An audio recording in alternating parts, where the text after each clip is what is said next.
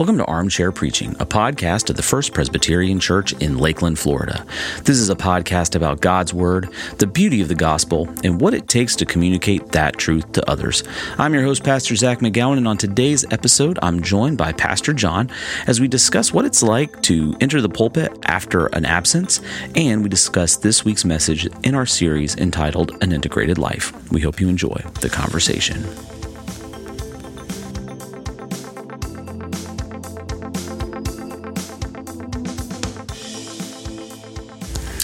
Welcome back, everybody, to Armchair Preaching. Back in the armchair is Pastor John. Hello, everybody. It's been a couple of weeks. Welcome back. We started a series while you were away. We started the series and continued the series called An Integrated Life this week. But why don't you tell, you were actually in a part of the country that I was in earlier. Yes. Did a different cruise, different some of the different locations, but some similar type things. How was your trip? It was great. It was great. It's one of those things, I think one of our members, Alan Cleveland, said before we left, he said, it's just hard to describe. And you guys went, you know, it's just hard to describe. If you've ever been anywhere that has spectacular scenery in this world, you know, when you come back and try to describe it to someone else, or even when you show photos, if those of you are following on your social media, you put together a video, mine's putting together these photos. It's just, even those don't do justice, because when you're standing there and you're looking in front of this incredibly vast scene before you, it's just hard to put into words. But I loved it. I just told someone last night, it occurred to me last night, that one of the things that was very meaningful for us is that, yes, we were on a cruise for 7 days. We did a land tour for 4 days after that. But I think the best part, somebody asked what was the best part. Yeah, we did some really fun things. Your version of seeing the whales you guys went. We did the dog sled race. And, we did several things like that. But by far, the best thing was it was just Seal and me. Yeah. Yeah. Even dinner time, you guys probably sat together as a family at a table, but even dinner time, they said, you want to sit with other people, or you want to sit by yourself? And I said, no, right? For this trip, just us. Yeah, and that's the same thing. When we go, they always ask us, do we want to sit with other families or whatnot? And I know some pastors that they never shut the get to know people thing off. Yeah. I definitely do. I mean, we always interact with people while we're on the boat. Eating at the table, that's like where there's great family fellowship. That's where there's great conversations. I'm sure with you and Seal, this being an anniversary trip especially, you know, when you're out there too, there's no cell phone coverage, there's no Wi-Fi, there's no interruptions, so it's just you and your family, you and your wife. Yeah. You get to focus on each other. Well, we had plenty of moments where we were, when we did excursions, we were eating with other people, and you're just around people a lot, so you end up talking to a lot of people, which is great. I love that. But I really liked being just with her and me and spending some really great time together, having great experiences together. As she said, I don't know if you even thought this, but she's like, I never dreamed that we would do something like this, that we would even want to do something like this, but it just came up, and we both said we'd like to do that at some point. Just it's a bucket list kind of place. It's a bucket list kind of place. And I would say to anybody who can, or is maybe thinking about it, just go for it. There's a lot of different ways to get to Alaska, whether it's cruises or and actually, Gene Ginn, who's in our praise band, and Kitty Ginn, who you and I both know, you've known them for a long time. They were in your former church, and now they're here. They also did Alaska earlier, did it very differently. They went in reverse from Anchorage down, and they did a lot more interior things because the state is so gigantic. You see one part of it doesn't mean you've seen it all. And I was just looking at a map this morning or last night, and where we went was in the lower quarter, 25% of the state. There's 75% of the state, and we only saw part of that. 75% of the state we didn't even see. Yeah, one of the tour guides one of the excursion guides that took us out to Mendenhall Glacier was asking, are there anybody from Texas on the bus, and other people like, yeah, you know, Texas. And he said, hey, you know what I like to tell people from Texas is we're 3 times larger than you are. You can fit three Texases into Alaska, wow. which Texas is the next largest state by landmass, wow. Which is, it's incredible. I mean, when you take the map, like you were saying, you take the map and you take it off and you put it on the continental United States, it reaches from basically like, you know, from Southern California all the way to like Chicago or something crazy. It's like some nuts thing like that. Yeah, it's like, yeah. If you take that lower, because that's where we were just in that lower, you know, that lower southeastern Alaska corner, and that but there's so much cool stuff there. We had a great time, and I'm glad you did too. It's weird coming back. I don't know what it was like for you coming back to the church, because I mean this is what is this, Tuesday? So yeah. It's Tuesday, and I feel like I've just missed a lot of things. I know I've missed a lot of things. My email inbox is telling me I've missed a lot of things. And then you just got to come in, you know, a little bit cold into the service on Sunday. And you know, I tuned into the barely tuned into the live stream. Mm-hmm. A week ago Sunday, so but that was kind of choppy, so it's hard to watch, so I didn't really sit with the whole service with it, so you feel a little out of sorts coming back from that trip. Did you feel that same way, like you're absolutely? And I think especially, so when we came back, the benefit here, and I'd love to hear your thoughts, because we did it differently, right? So I came back and I came back on a Tuesday, so I was back in the office Tuesday, Wednesday, Thursday. So I had that kind of runway to get back into Sunday, and you came back Thursday evening, and then right into Sunday. So what was it like going? I mean, for me, I had that runway. I was really glad that I did, but that would have been way better. It was pretty intense. It was Thursday late. You got jet lag. Your body still thinks it's 4 hours behind. Yeah. And then all day Friday was just a full court press to get ready for. I had a funeral on Saturday in Dunedin, and it was a longer funeral, so we were there for quite a bit of time, probably 6 hours, plus travel time. Total time to do all the things beforehand, and then the meal afterwards, and the reception, and then the scattering of the ashes afterwards. And then you're tired from that, and then it's football season, so you got to watch and it's the 7:30 game, which are the worst. So it's the 7:30 game, and you got to watch it, because I wasn't able to see the game. You didn't miss anything. I did not miss anything with the first week, so we lost. So it was just as well. But so I was going to watch every play. So by the time I got to Sunday, I was pretty wiped. Yeah, and then an 8:15. 8:15 start, which as you know means you're at least by 7:15, 7:30. And you've been up longer than that. Just going through notes. Yeah, absolutely. Yeah, and it's different than when you're just gone a week. You know, when you're gone a week and you miss a Sunday, you feel a little off kilter when you get back. When you miss beyond 7 days or 6 days in a Sunday. I mean, I remember there were probably 10 years where I did not take a vacation that was longer than 5 days. Yeah. I mean, there's probably 10 years I didn't take a vacation. Actually, before Julie and I came here to FBC Lakeland, I never took a vacation longer than 5 or 6. I think the longest was 6 days in terms of my professional life. Never missed a Sunday. I almost never missed a Sunday. I mean, almost never. I mean, and most of those did not miss Sundays. I mean, some of them did. Some of them, you know, we'd go on like 4-day cruises that would go over the Sunday, but it was not. I remember we took a vacation here that was longer than 7 days, just because there's more staff and there was more, backup support and things like that. It was like, whoa. And I also got really uncomfortable after day 5. I mean, like, there was this, like, real agitation, like, to get back, you know, because what am I missing? What am I, you know, not, what's happening, you know, that sort of thing. Yeah, and so it took a little while for me to kind of refocus that chip set in my mind a little bit. So those of you who are listening to this right now, and maybe if you work in schools or in business or whatnot, I don't know if you have that same kind of burden that we're describing right now, but that is a typical burden. Yeah. Typical burden that a pastor will feel. And I think you're right. I think we are blessed. Yeah. It is in a very fortunate situation that we are in here that we can, you and Julie and the kids, you could take that multiple weeks at a time. I always, even with the multiple weeks, I still hear about these other pastors who typically, in a typical year, will take the month of July off.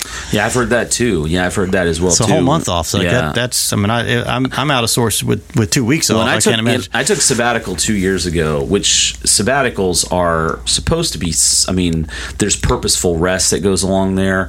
I was working on my doctorate 10 hours a day. I mean, it was not a lot of rest. No purposeful rest. I got into a groove where there was a lot more kind of headspace time because I had to, I remember the first week of sabbatical trying to sit down and go immediately into paper writing mode. And my mind was just like, I kept checking my email and, and I'd even respond. And I remember there were times I'd actually come into the office and you're like, what are you doing here? Like, stop, because it's like so difficult to but then after about week 3, you kind of get in the groove and you're like, okay, well, I can ease into my day a little bit. I can, get into the writing mode, in the study mode, and the, sit with papers, and then go for a walk and kind of think through what I just wrote, and then go back and read, those sorts of cadences. But for a little while, it took a while to get there. And you and I might have the same symptoms. I've said I'm a terrible vacationer. Yeah. I've gotten better. I have gotten a lot better. I've gotten a lot better. My wife is very good at making me better at that. It's usually 3 days before all the chatter, internal chatter, begins to calm down.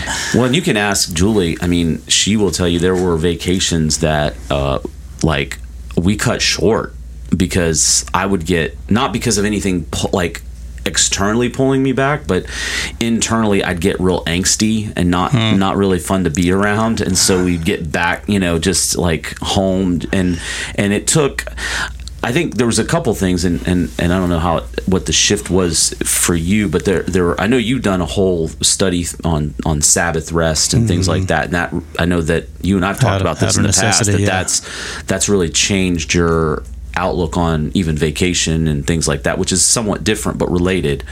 For me, it was, Jules really, she makes sure that when, there's, it's funny because there's a lot of our trips, there's goal setting that goes on at the trip, like making sure we do certain things. Nice. And so we kind of scratch the itch. You got a travel agent for a spouse. Oh, she's incredible. And then there are trips where we just rest, we're like, we're not going to, the goal is not to have any goals, right? Yeah. Or to have very few, and those have been, and the cool thing about the cruises, and I don't know if you guys experienced this, is there a little bit of both. They are. You get a little bit of adventure and activity and action, and then sometimes where you're just at sea and it's just, okay, let's wake up late and let's, just chill out and, go. Even the excursions for us were like, let's do a couple, but let's don't kill ourselves with the excursion. So, which is why we got to just tootle around with the city of Juneau rather than take one of the excursions out. Yeah. We just walked around and enjoyed it. Yeah. It's a cool town. It was a cool town. Smallest state capital by population in the United States. Yeah. It's ridiculous. Lots of questions of whether they should even have it as Juneau. Yeah. I mean, is that the one you can't get to by boat? Or, oh, to actually, yeah. It's the only one that you have to take an airplane or boat in. Yeah, you can't drive. There's no, it's weird. The guy said that. I looked at the map and I'm like, sure enough, it doesn't go back to, we're like actually stuck here. Like we can't, if it's not for the ship, we're not getting off this tiny little island. Because we could swim, I think it was like Wasilla or somewhere like that where the Sarah Palin was from. Yeah. You know, they considered that, or one of the other towns. And then Anchorage is gigantic up in, but it's up north, so it's further away and things like that. They were talking about. But I remember going into Juneau, and this is not a travel podcast, so we're going to get to the actual sermon. But I remember walking into Juneau, and I don't know if you had this experience. I'm thinking downtown Lakeland is bigger than this. Yeah. Like it's just like I was like there are more people like here, so it's crazy. Ketchikan was the same way. Ketchikan, yeah. Skagway, same way. Yeah. We got to go to Icy Strait, which is just off of another town, and then Victoria, which is in Canada, was beautiful. Which actually that's quite a much larger city than I expected.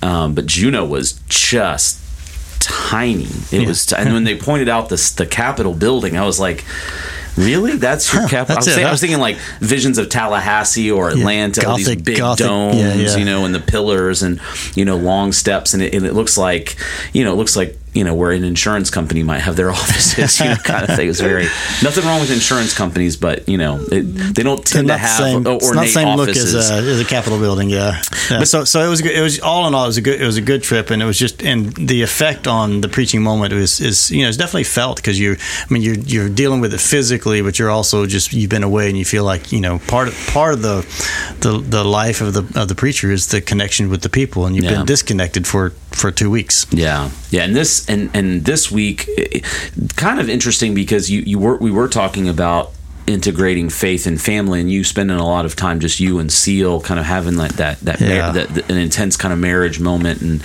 and but you know, we're in this series. You talked quite a bit about the series. I opened up talking really about the series, but as you were looking at this concept of faith and family, you know, you definitely had some laser focus on the integration part. What were the challenges that you faced as you were looking at the actual, you know, the texts from Old Testament, New Testament? We both touched on Deuteronomy 6. We both touched on Ephesians 5 and 6.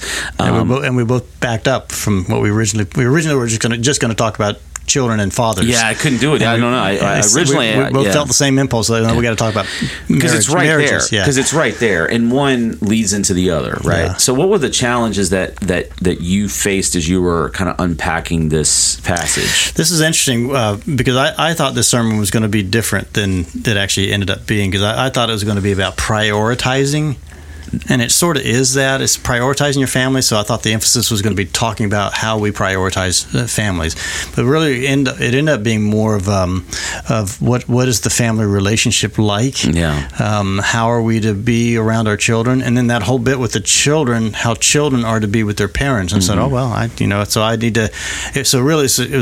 first thing that needed to happen was I needed to have a mental shift. Yeah. This is what this text is about. So this is what the sermon needs to be about. Mm-hmm. I'm confessing that I went in with a predisposed idea of what it should be about, and I needed to change that midstream to say, no, this is what it is about. Yeah. And then it was really just it was trying to unpack what was there. Yeah. And I had, but I love that you did this at the end. I'm so glad that you did it. I wish I would have done it as well, but I just couldn't land on that. Your last point was to bring all that investing into people in your home, bring it into the church. Yeah, I wanted to do that. I had it in my notes. Now it's just I pulled it out. Yeah, I said no. I'm just going to just land with fathers, children, and spouses. Yeah, and for me it was interesting because I had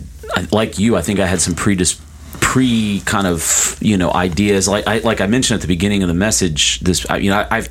I've preached probably a dozen messages on faith and family, and so I had actually gone back and looked at a couple of those because obviously when you do faith and family, the Ephesians 5 and 6 comes up, the Deuteronomy 6 comes up. So I went back and looked at those things and had initially kind of an idea of what I was going to do, and then you being in the congregation I'd spent the last couple of weeks spending some time with Celebrate Recovery, which is a recovery ministry here at FPC, and spending some time with those folks and realizing that and realizing that there are quite a few folks in Vine where the biggest challenge of preaching on the family is their preconceived idea of the family, and also, and you touched on this too, but the brokenness that they experience in the family, where we could present the biblical ideal, but without talking about the redemptive. You know, the redemptive option of God's people. So that's where I actually circled in, which initially on Wednesday of last week it was not there, but then after Thursday it was the Exodus 22 orphans and widows kind of the impetus of God's people as a people was to always care for the broken families, and to that the ideal of the family in Genesis 2 is always meant to affect the broken families, and where so there it was. I in hindsight, as I look back on it, I think maybe this is one of those situations where there was some. I felt a little bit disjointed in the delivery, but I had so many different thoughts and ideas that I wanted to try to get through that I wasn't, you know, it wasn't always easy to connect those dots, but I wanted to get there. So. Well, I will say when I looked at your when I watched your sermons, I will move the scroll bar up ahead and see how long the sermon is. Yeah. Just mostly because I got to figure out my time when I'm sitting down to watch it. So I was like, oh, he's at a 42-minute sermon. It was a chunk there, so which is not typical for me. Yeah. So, but I will say that. So I was like, oh, okay, you can focus on this. But then I was thinking, but it flows. I mean, that's a nice. I mean, this is what happens, and we talked about this before. What happens in the practice versus what happens in real time. That was a good 8 to 10 minutes longer than all the practices I had done, and I think some of it was reading the room and feeling like they're not tracking with this point, or they are tracking. You know what I'm saying? Like, put a little more weight here, take a little less. So that was, I think, some of that too. But I loved the.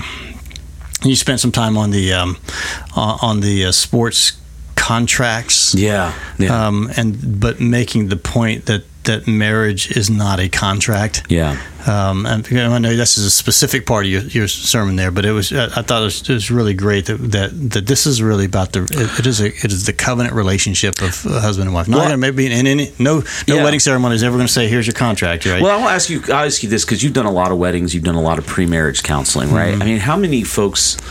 My experience is, if you're sitting down, you're talking to a potential couple that you're going to marry, that they have this preconceived idea about what marriage and family is all about, and a lot of times it's if they're not really centered in the church, and sometimes even if they are, they have this very contractual mentality. Have you experienced that when you're doing pre-marriage counseling with folks and you're having to kind of unpack that for them and say, well, okay, if that's the case, then divorce is going to be on the table for you, right? If you look at it from a covenant standpoint, and I wish I'd emphasized, and I didn't use the term covenant because then I started thinking, oh, that word you gotta unpack that word. There's so much there. Yeah. Like, there's not an out clause in the covenant, right? Yeah. And that's the. So I don't know. Have you not in the way that you just described, but in the concept of what you're describing? Yes, I absolutely talk about that, and talk about the how we are to even see our marriages. Yeah. You know, how do we think about our marriages? Which is what you're talking about. That we don't think about them as a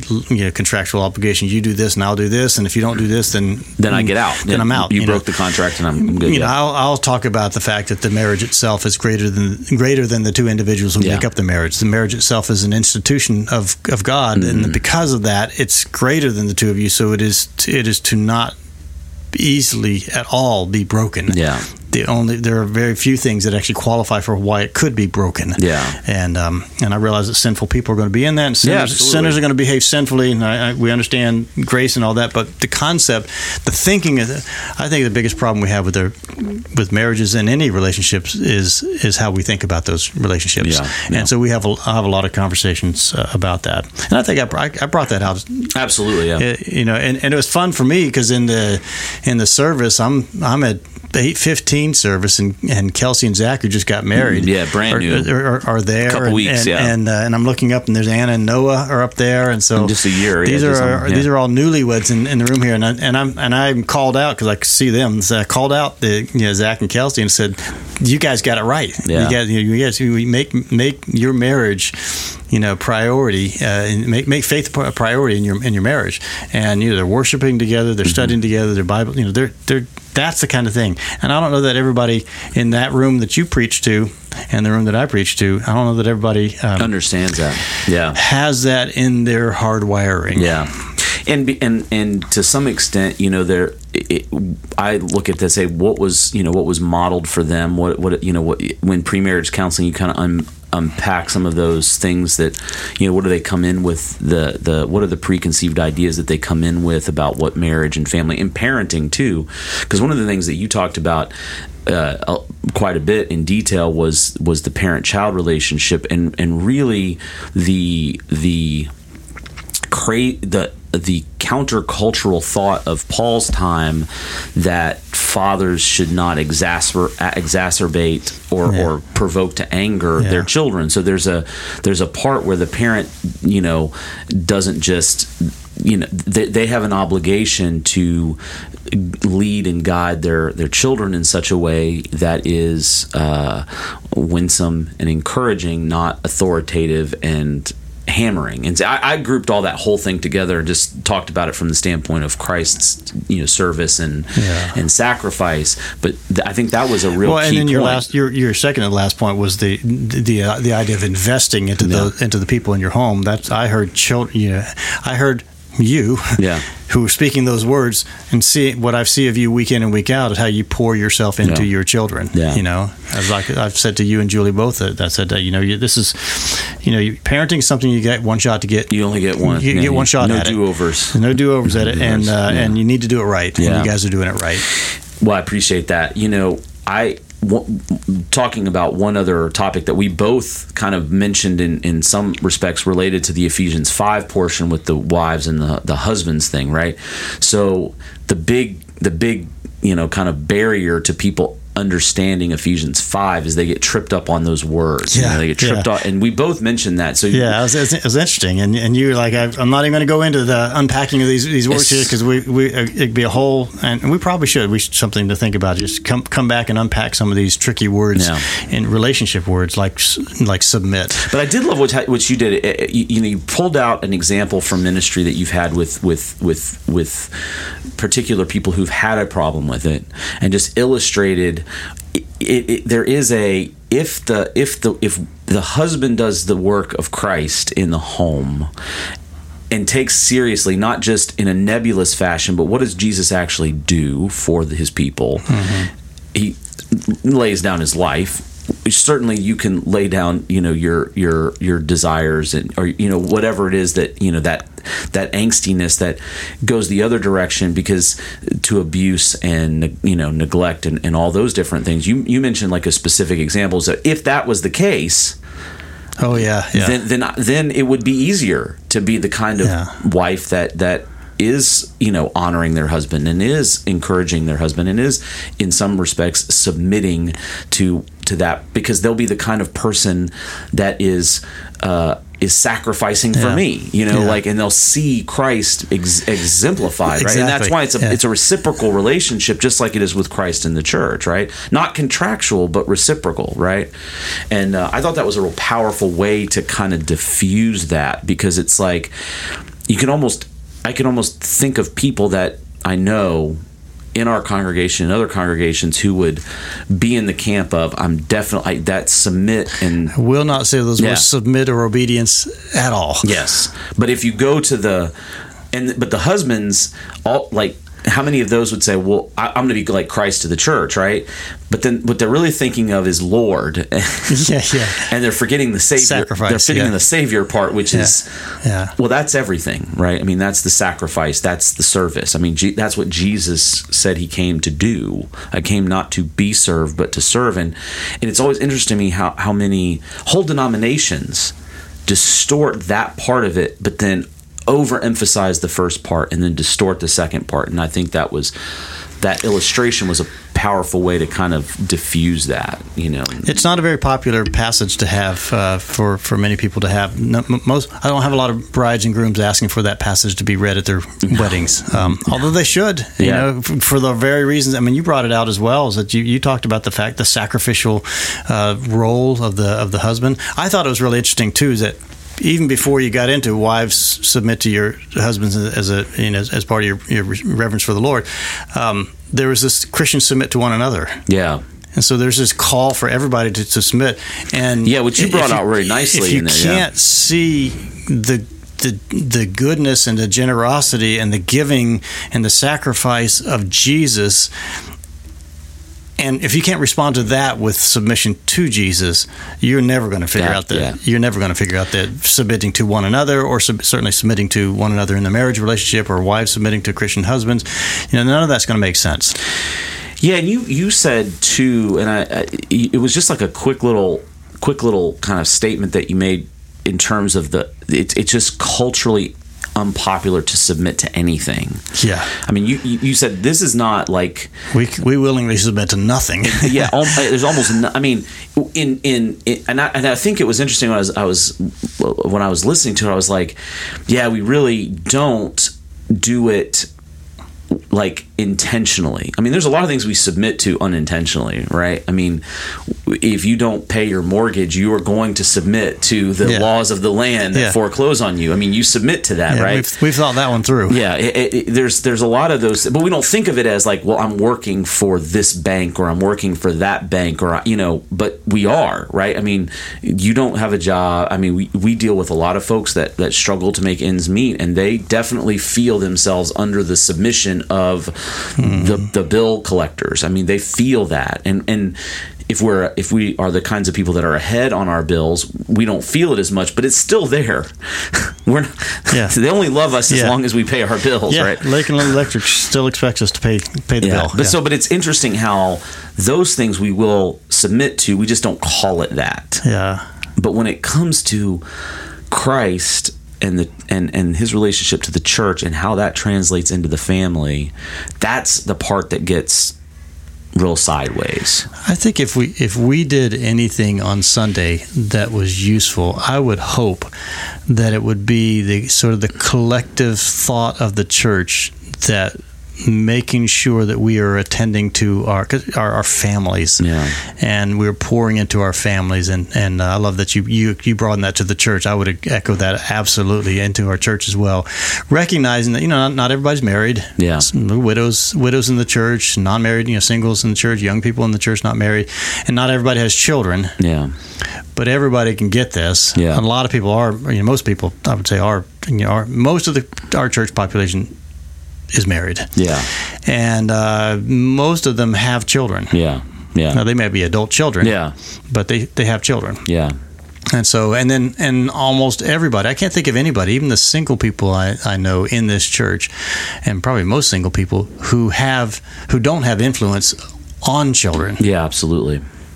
Nieces and nephews, you know, other people around them. If they're teachers, they got, you know, around teachers. So it was just an important. I think it was an important message for us to remind ourselves as a congregation that God has given to us. I didn't use this language. I thought about it several times. Just that the most basic form of government in the economy of God is the family. Is the family. It's the family. Yeah. It is the most basic place. It is ground zero for discipleship. It is the place where I did say this, but the children get their first glimpses of who God is by what we teach them and what they see in us. All those things. It's just it is central. I say it at every baptism. It's interesting. You mentioned the baptism at the end. I say at every baptism that they're going to get our job is to teach them. Yeah. The parents' job is to teach them, and they have the primary responsibility for the spiritual development of their children, not the church. Yeah, yeah. We're supplemental. We are. We love doing our part. Yeah. We love doing our part, and it's so important. And you're going to do a baptism this week, and in there you read your baptismal question. There's some form of a commitment, a public commitment that the church is going to make, and we expect the church members to do that. Yeah. I know that you and others are dialing that up right now, and that's great. Yeah. I love that. But all of that's to say is that it's still the family. Yeah. That's the main place where this is to take place. Yeah, and I think we, you know, one of of the things that has been happening in FPC for the last couple of years is trying to, you know, nurture the family ability to disciple children, right? We have rotations twice a year, family discipleship classes where, you know, people come in and talk about different issues. Some of them are very practical. I know I was talking to our student ministry director, Josh Schweitzer, who's running the family discipleship classes in a few weeks. And we were talking about, you know, the role of monitoring technology as your kids, you know, start getting devices and things like that now, and how does our role as parents in this Ephesians 6 and Ephesians 5 and Deuteronomy 6 kind of paradigm, how does that apply to, you know, my kid has a cell phone now, right? Because it does. I mean, and it does in real practical ways. So how do you navigate that? We've offered those resources to people to kind of help support the idea that it's not our job to disciple children. You know, it's our job to supplement the discipleship of the children. It's our job to you know, increase, come alongside them and coach them, and and be a secondary level and to fill in gaps, because single parenting, even the best parents are not perfect parents. Right. You know, it's like Julie and I, we do the best we can, but we definitely have our down moments. And for if my children's entire faith picture is me and Julie, it might be pretty strong, but if it's got other folks in the orbit as well, it's even stronger, right? The spiritual success of a child moving into adulthood can come down to one non-parent adult who cares and pours into that child. No, it's powerful. Yeah, absolutely. Well, like you said, it's an important part of our series, Integrated Life, Faith and Family. This week coming up, Faith and Rest. I think that's right. You can tell I haven't done my sermon for this week yet, but Faith and Rest is coming up this week. I'll be in Vine. I'll be at a wedding. Josh Schweitzer will be in Classic this week, so he'll be doing Faith and Rest, and we'll have a great time with that. And I encourage anybody who missed this week's messages to go to our website, fpclakeland.org. Go to the worship page and the sermon archive tab to watch complete services of both our Classic and Vine service. Also, if you miss any one of our episodes of Armchair Preaching, you can find us on Apple Podcasts, Google Play, Stitcher, Spotify, SoundCloud. Those are the big distribution sites for most podcasts. And so that you don't miss an episode, subscribe so you get notified when a new episode drops. And you can share it from there as well to your friends. John, great to see you. Great to have you back. And it is good to be back, everybody. I'll see you in a couple weeks. I'll see you here, but I'll be here. But I'll see everybody in a couple weeks. Yep, and we'll see everybody else next time.